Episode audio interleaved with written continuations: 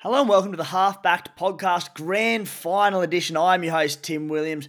Joining me today is, as always, one of the sharpest minds in rugby league, former Catalan Dragons and Wakefield Wildcats playmaker, Sam Williams. Sam, how are you? Going well, boys. Yeah, a couple of great stints overseas. Uh, France, brilliant. Uh, Wakefield, not the prettiest place in the world, but good fun nonetheless.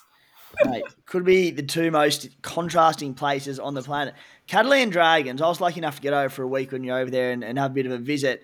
Honestly, playing football in southern France as opposed to beautiful spot northern England, but dreary, cold, dark, a bit different. How good was your stint there? Yeah, different. Obviously, um, as you said, it was um, uh, there was uh, plenty of positives about about the England setup, but honestly, the the France setup is just the the golden egg to rugby league. Uh, I can't believe more players don't go there. You're playing football on the um, you know, one of the most beautiful parts of the world, right on the coast in the middle of summer in, in, in France. So uh, the people just love their rugby league. They get behind it so much. Uh, the culture's fantastic. And yeah, look, France was wonderful, um, but Wakefield was a wonderful, wonderful experience as well. I think the people up there, they're, um, they're certainly – the numbers aren't sort of what we have out here in Australia in terms of a fan base, but they're certainly patriotic and they love uh, they love their rugby league as well. So um, yeah, great great times and yeah, very privileged to be able to do it. Mate, the, uh, the blissful shores of Perpignan, absolutely notorious for recruiting rugby league bad boys. Just about anyone who's done something wrong in rugby league, at least on numerous occasions, gets a start. How in the world do you get a start over there? Yeah, I just got lucky. I think um, it was actually Scott Dureau at the time was going through some health issues, and he's the nicest person in rugby league. So if he um, if he could go there, I, I guess that was a spot for me. also with us this week is ex-TAB data analyst, the stat man of the show, the rational one on the podcast, Jimmy Hughes. Hughes, how Hughesy, how are you? Sorry, mate. Good, Timmy. Uh, last week again, the boys went well with Para. Uh, will we back it up? Are we all following Para again this week, or are we flipping? Mate, the old Parramatta Eels did absolute wonders for this podcast last week. Had they have not won by four points, we would have been in all sorts of trouble. Uh, on today's show, we will recap last week's results. I cannot wait for that. We'll drop this week's lock of the week, value plays, Hail Mary punt, Sam's grand, uh, grand final preview, Hughesy's got some key stats to run through that are going to impact the decider. Uh, and then one them looking forward to Sam's Clive Churchill medal preview. Who he likes, he's clearly worth it at the price. Who's the value? All those great things, guys. World Cup halfback podcast will continue on through the Rugby League World Cup. Uh, just mentioned there, but Sam has spent plenty of time around the traps over in England, France. He knows the conditions well, the English side quite well. Uh, so I think we've hopefully got a bit to offer on that one and be plenty of options. So looking forward to getting on board for that one. Boys, week three finals recap. Sam, your lock of the week. I haven't done the numbers, but you're on some sort of streak. Eels to win at two dollars twenty. Got you over the line. ROI four thirty eight percent. Yeah, nice another win. It's um, yeah. Look, it was, it was, Jimmy. I think you played around it as well, and I know Tim, you had some try scorers, and that. um, it was nice that it could come off for us. We uh, we we don't speak about it before the podcast, but we all followed each other in, and hopefully some of the punters did as well. Bloody oath. Hughesy, your lock of the week. Eels with the two and a half start. Uh, not quite as big a nads as Sambo and myself on that one, but you got your $1.95 lock. Your value, Eels win. You did go them straight out. Penrith 1 to 12. Uh, that was at $7. You must have thought you were you're a pretty good thing for that one at one stage in that game. Oh yeah, I mean, well, South are up twelve 0 and I, I, was kind of going, oh yes, I've, I've really got a good opportunity here with that one, but um, yeah, not to be Penrith way too good. Um, uh, we'll see Penrith or Para this week. Mm. ROI, mate, 40%. You're in the positive for the season. Hanging on by a thread, though. Winner this week will do you absolute wonders. Uh, now, on to the big news of the podcast. Tim's lock of the week. Brian To'o, Maika Sivo, anytime try scores at $3.62. Uh, whack whack on that one. Value play. Panthers giving away the 8.5 start. Eels to win 1 to 12 at $6.43. Also got home. Big news. I'm in a positive ROI, up to 117% for the season. Uh, I tell you what, boys, it has been a long, long grind to get in the green, but fortunately, I'll be finishing the uh, the season in the right spot. So very, very happy about that one. The top sports special We had three left edge players for Panthers to score at $3.50. Only two of the three got over. There was about 16 tries denied on that edge, so a little bit disappointing not to get there. But nonetheless, the ROI for the Top Sport special, 1100%. Guys, we're exclusively using Top Sport markets. Big fans of their value, especially the same game multi odds. Comfortably the best in the industry where the odds actually add up. If you are keen to follow along with us and choose to link up, use the special code SC Playbook. If you are, of course, 18 plus only and gamble responsibly. Boys, let's get stuck into it for the week. $100 kitty per person. Sam, let's see if you can keep the run alive. Your lock of the week, $50. Yeah, lock of the week. Um, it's it's it's a grand final. I wish everything was a lock. I wish it was that easy. Um, I, I did have a good look at both sides, and I've actually landed on Parramatta giving away the start. Uh, Yeah. giving them eight and a half starts um, for a grand final, and I think that Penrith is the best in the game at being able to to turn the screws and just play such a um, high pressure, safe game where they don't make errors, but they they don't need to be the most flamboyant team at times. Uh, and I reckon if Parramatta, the, the, the first 25, 30 minutes just tells the tale for me. If Parramatta stay in the game and they can match Penrith early on, if they can be physical with them, match them early on, I think that, that Penrith in these big games, you're not going to throw the football around like what like you you probably normally do during the season. So I think they go back to that style of football that won them the grand final last year, where I think Nathan Cleary's kicking game was as good a performance as I've ever seen. Um, so I think they go back. I shouldn't say back into their shell because it's about winning a football game. It's not about winning it by fifty. I just think that they maybe become a little bit safer in a few of their few of their options. They don't need to win it by more than one point. point, and I just think when they get into a lead, they just they're so methodical and they do things so well. Um, I just think that the Eels can can cover that line, and that's not to say they win the game. I still probably think Pen- Penrith are going to win the game, but I think Parramatta with eight and a half start, uh, if they can start well, start fast, score one or two tries, you know, in the first half, I think then it's game on. Very good, mate. Interesting take on that one. Uh, I won't pressure on any questions there because we'll get to the, the more in depth analysis of the Eels and Panthers grand final a little bit later on. Hughesy, your lock of the week. Tim and Sam, uh, you know, it is one game of footy, so straight away I'm backing the exact same thing as Sam. Sorry for the broken record, guys.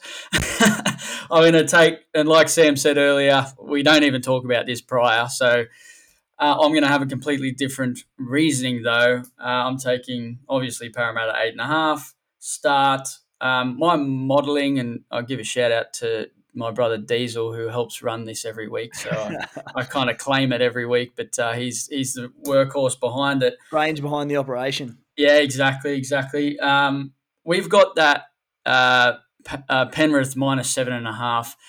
So you know it's only one point difference, um, but I don't talk about it too often actually. But that one point is quite significant um, when you go from a seven and a half to an eight and a half. If you think about a game of footy, you're expected winning margins are you know one point, two points, four points, six points.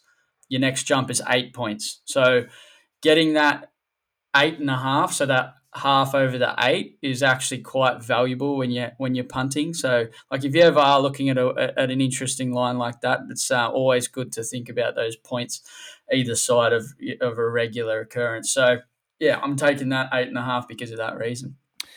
There you go, mate. Uh, I'll put you really under the pump here and uh, test your, put your money where your mouth is, your history at the TAB.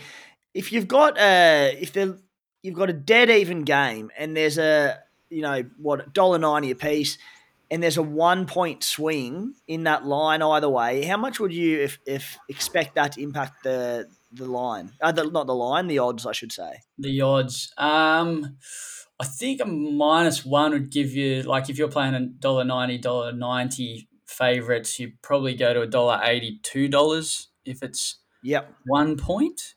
I think roughly. Um, so yeah, it's it's not a massive jump, but that's probably what it is Cool. around there. Like it, interesting stuff. Uh, my lock of the week, and as I said, I dare say there's going to be some repetition on this for, for obvious reasons, and there may not be. I don't know what your punts are yet, boys, but these sides have their strengths, these sides have their weaknesses, and it would be silly not to play to them. And they don't change really week to week. I, in fact, I struggled to actually find many weaknesses across the 34 players in this squad. Uh, my lock of the week, I settled on Brian To'o anytime try at $1.89. Look, plenty of reasons of this that I outlined in last week's podcast with Penrith being so strong on that left side. They tailor a lot of their attack down the left side. But the additional part of this, and really keen to get your thoughts, Sam, because it's something I've thought about on a long time for a long time, but uh, it's around the positioning of Gutho at fullback. Now, in the modern game, we see fullbacks defending in the line a lot more as that A defender, the first one to either side of the markers. Now, Latrell is a great example of this last week. He was there a lot of the time, and there were three very simple tries from Penrith in behind the line. Gutho, and please correct me if I'm wrong, uh, while he does do this in defending the line, he doesn't commit to it as much and he covers in behind the line a lot more. The way I see this panning out is that it's going to force Parramatta to defend that little tight, bit tighter because Gutho won't be in the line there, which goes back to the old classic scenario. Like, I think this new fullbacks in the line defending came in maybe the last probably three years was that uh, the fullback would effectively be the last man defender and tackle the winger. They'd get across as quick as they could, cover for any kicks, and tackle the winger if there was an overlap. Gutho still does this a lot more than I think most fullbacks. Uh, what's your take on, on that and just the whole fullbacks defending the line? Because every single coach in the NRL seems to do it. Uh, I'm not going to knock them; they know more than I do. But I think there's some serious chinks in that armour because there's a lot of soft tries from kicks in behind the line these days. Yeah, look, and the big thing is you need to sit back and look at um, the, I guess, more difficult tries that they might see them as um, by going through the hands and scoring in the corner. But basically, the the first thing about it is if you're a defending team, um, if the fullbacks are out the back and not defending in the line, well, straight away the the opposition are going to have an overlap before mm. anything else. So if they can get a quick play the ball and one leave one defender out, then straight away you've already got two defenders on the attacking side that um, that you can create. So I think the big one is it just creates a little bit more uh, strength within that line. I, I, think it's a I think it's a very important play. I think it's got to be done, um, and, and, I just don't think you can defend your own line without having that extra man. Mm. The, the one or two meters that you save having the fullback in the line probably saves you eight or nine meters out wide in terms of the width that everyone needs to get. Um, and if you have a big front rower running a running a, a lead line on the line, it takes two two defenders to stop them because even if you make really really good contact down low, we saw Mark Nicholls score a try against Cronulla there the other week where I don't even think it was a tackle break. The big fella sco- fell over and scored his try, but basically it was a one on one on the line. So you add in a you add in an extra defender there. If the fullback's out the back, it's it's just so easy to be able to create numbers and create um, opportunities out wide. And I think Gutherson's as good as anyone in the game. I love the way he's playing. I, I really do. Um, I've been really impressed with him over the last month, and Dylan Edwards is the exact same. But the amount of work they do and they cover, um, I think it's going to be a big one. I think it's a big one for Dylan Edwards too because he missed a poor tackle against Parramatta last time around the line. But for me, it's a it's a no brainer having the, the fullback defending the line. And if they try and kick through, well, you get the foot out and try and stop it, or, or get in behind and help out. Mm, okay, mate. Yep, very interesting. Call me old fashioned, but I, I don't mind the old winger covering the fullback covering the wing, and I'm hoping that's what happens this week. And To'o just sends Gutho flying because it was hard watching that Penrith Rabbitohs last week because three almost untouched dive overs. uh, I was just frustrating to watch. Anyway, um, To'o at a dollar eighty nine first try score. Sorry, anytime try scorer. Uh, Sam, moving on to your value bet of the week, thirty dollars. Yeah, look, the value once again, it's uh, the market isn't. We don't have heaps to play with, but um, I've landed on, and we'll talk a little bit more about later. But Clive Churchill medal winner, I've gone with Isaah Yeo. Uh, I think he's the glue for that team. You're getting eleven dollars about him. I think that he's he's so important to that team. And I think if they win and they are to score points, I think he's going to be the one creating in the middle. It's going to be an extremely physical game. Um, there's going to be some some really sore bodies the next day because both sides have been playing very physical. But I just think what he does for the team and what he creates, and no doubt Nathan Cleary's the um, you know he's the conductor of it all. But I think Isaah Yeo at eleven dollars. I think that's where the value is. I just really think that if it's a tight game and Cleary doesn't get much room, um, I think it might come down to someone like an Yeo who might create one or two, um, one or two players. Uh, he might get over the line, but he's certainly going to do that work rate in the middle as well. So uh, for me at eleven dollars, it's. Mm, rate it. Uh, Isaah Yeo could potentially be a Dally M medal winner by the time this podcast finishes recording. The Dally M on right now, uh, recording on Wednesday night. Hughesy, your value play of the week. Uh, guys, I've gone with uh, an interesting winning margin bet. Uh, the, over the past three years, um, when we look back at our modelling, we have actually landed within one point of the actual result with our margin. So I said earlier that we have minus seven and a half. So that's basically saying that if if the trend continues for us, the that means Penrith are going to win by either six, seven, eight, or nine. Mm. So I'm actually going to do a Penrith six, win by six to ten at five dollars and ten cents. Uh, because I'm back in the model to go four, four from four in terms of being that close to the actual final margin. Love that, mate. Put the faith in the model. Um, I will go with a slightly similar to what you boys have done around the para line, but my value of the week, I've gone the Panthers to win 1 to 12.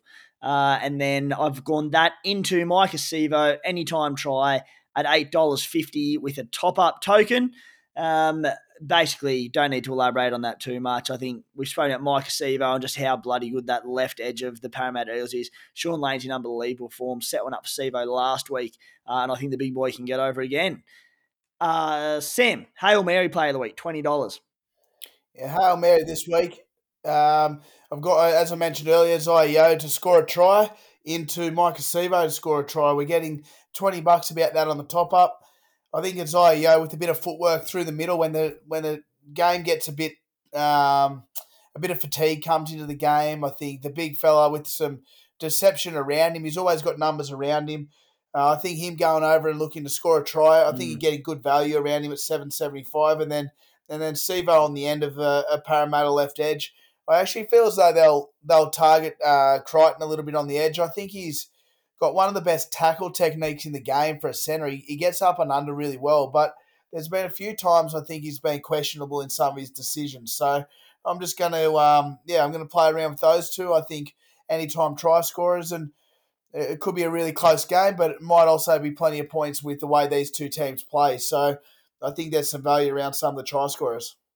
Sam, actually, I really like that, mate. Uh, all your bets this week are really correlated. You think all right, if you get the eight and a half plus up with Parramatta, Sivo's probably one that's going to score a try that can help that one get up. But then you've also gone for Yeo to score a try, which could just cap, put the cherry on the top for his uh, Clive Churchill. So you could have an absolute fill up if you if you're on, on the money, mate. Yeah, that's it. And the big thing is, mate, I'm I'm working at four hundred and forty percent, so I've got a bit of play money at the moment. I'm working with their money, so we can go balls in and see how it plays out.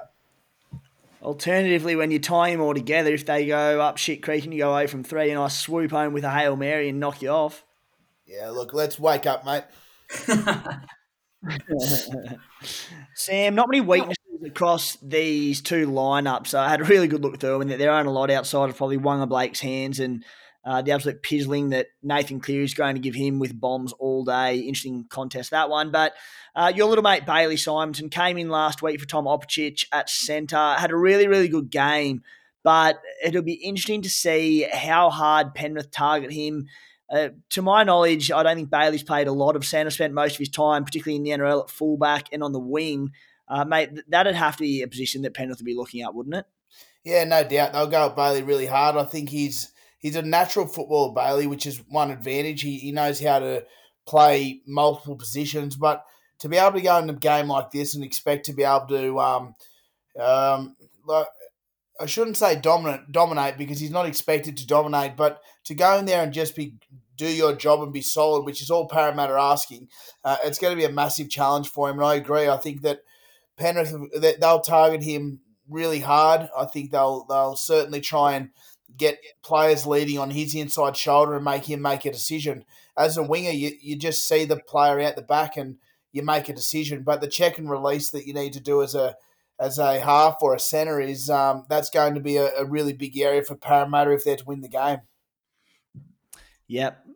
Good to see how that one plays out this weekend. Uh, where are we up to with that one? Hughesy, your Hail Mary play. Uh, Tim, my Hail Mary, I'm going to go for uh, Super Multi. We've got Parramatta plus eight and a half into the over 38 and a half. Uh, basically, with the over idea, um, I've looked at all the games at Accor Stadium uh, this year, and everyone has been over so mm. far. Uh, and also, every game between Para and Penrith, only one has been under, and that was the most recent one. So I think it's about, you know, uh, out of seven or eight games, that's a, a, pretty good strike rate for the over. So I'm going to play that one in. And my last two components to the same game, uh, you boys have both backed these fellas already. Um, but I think, you know, rather than sound like a broken record, we're here to try and win bets, and these two guys are on fire. Uh, mathematically, they attack about they score their tries about fifty percent of the time down their edges, so I just have to put it in them in. So I've got Brian To'o for Penrith, and then Sivo for Para. So that same game will roll out at fourteen dollars and fifty cents. Beauty, mate. If we can get uh, Sivo and To'o over and Penrith winning by about seven points, we'll be having fill ups all around this week. Uh, I've gone with, for my Hail Mary, $20. Jarome Luai for the Clive Churchill medal at $17.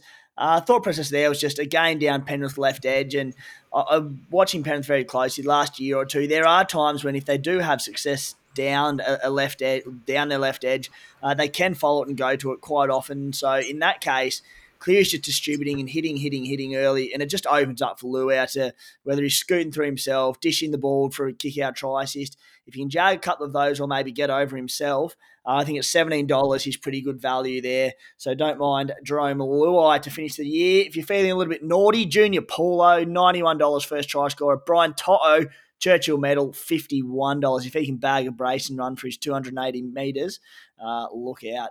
Guys, if you've been wondering whether you can really afford to buy a new car or even maybe needing some extra cash to help take your business to the next level, whatever the goal, Paddy and George from Mortgage Choice SCW are here to help you know your numbers.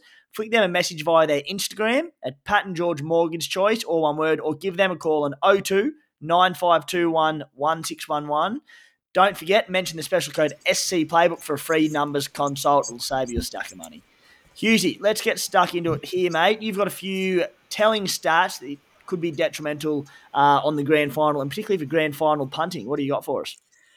Yeah, Tim. Uh, like we talked about a couple of weeks back when we rolled into the finals, I did a bit of analysis around the top eight games, and, and we, we came to the conclusion that you know eighty percent of those games between those top eight teams are won by the team who wins the post contact meters, and similarly, uh, 80% of games are won by the team that gets a better completion rate. Um, and lo and behold, the best two teams at completion rate are Parramatta and Penrith. Parramatta with 84% and Penrith with 81%. Um, like I gather, you know, Sam, you you obviously covered a bit of it around field positioning and, and getting that uh, start of the set in the right place uh, last time. But yeah, is there any take on why you think these two guys are uh, these two teams have, have made it based on those stats? Yeah, and I think a lot of the time, rugby league these days can be critical. Uh, people can be critical about that it's structured and it can be boring at times. And look, I tend to agree. I, I see I see their points, but what you've just said then is the exact reason why teams do it. It's the exact same reason why they try and you know, bomb the corners and and Cleary's his boot. Uh, he's obviously got one of the bigger boots in the game, and, and the way he, you know, he doesn't change too much. He, he knows his kicking game like the back of his hand. He'll go to a corner. He's got good uh, good grubbers, and and he's got a good bomb. So, look, I just think that the completion rates and, and being able to turn the team around and, and where they start the set, it's the single biggest thing. You could have the best defensive side in the game, but if you're turning the football over on your own trial line you know, continuously, teams are going to come up with tries. So it's about turning them around, playing it at the right end of the field, and it's very hard to score long range tries. Yeah, exactly. And I think um, from a Parramatta perspective, you know, in terms of the kicking game, I've actually found that you know they're the best team at all. Well, they kick the most out of all teams in terms of attacking kicks. So, like looking to Mitch Moses to to drive that one, I think they're kicking about eleven per game. Penrith are only kicking nine per game, and also Para. Another positive for them is their effective offloads is the best in the comp as well. They're offloading effectively at least 13 times in a game compared to Penrith only doing that eight times. Do you think there's something there that if Parramatta can play that attacking brand of footy, that that that's where they can find that edge. It's a great rap for Parramatta as a team that they can offload the ball so much, uh, complete so high, and play at the right end of the field. I, I think it's you it's becoming really clear if you haven't watched much football this year as to why they're up there with Penrith and, and playing in the big game. I, I, think at the moment the way they're the way they're using the football, um, I don't think that they beat Penrith by just simply going straight through them. So that offload is going to be really important. Um, and you mentioned also about the kicks, the uh, attacking kicks. There's been times there where Mitch Moses will go down a short side. Uh, the percentage play is to chip it into a corner and, and get into the fullback and keep him there. But he, he'll come up with that little grubber just in behind the line when the winger's got to be on the end of the line and the fullback might be 20 metres behind. It's, it's a really good attacking play and something I don't think – that teams probably do enough of. I think he's been the first player I've seen do it. Is that little grubber in behind the line, as opposed to trying to turn the team round, actually trying to score off it. So that's a player playing with confidence, and I think Parramatta as a team are a team playing with confidence, and, and that's why they're they're they're, they're um, at this point of the season. Lovely, mate. And I think the the last one I have for you is is like quite quite an amazing statistic. Is that Penrith are actually uh, playing 64% of games of footy in their opponent's half. So like it all ties in together with the, you know, the completion rate statistic, but that's 64%. If you compare that to the second best team, they're only on 58%. So that's a lot of footy being played in your opponent's half.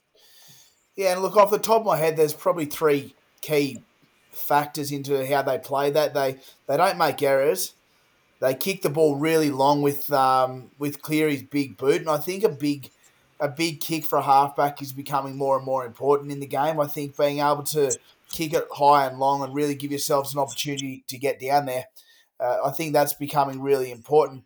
Um, and I think the way that um, the way these two sides just roll down the field in numbers and they take what meters are on offer. If there's short side easy meters, they'll take it. If um, they need to come back to the middle and play with momentum. They'll do that too. Uh, sixty-four percent is phenomenal. How much football they uh, they do, and and as I said earlier, I think Penrith can be. You can keep them under wraps if you stay with them for the first thirty minutes. They don't change too much. They they stick to their systems.